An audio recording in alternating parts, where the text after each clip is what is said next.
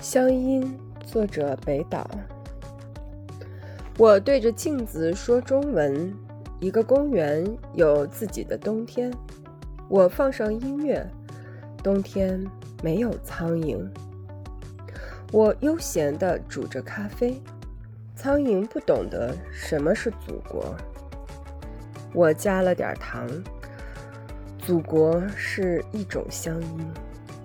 我在电话线的另一端，听见了我的恐惧，于是我们迷上了深渊。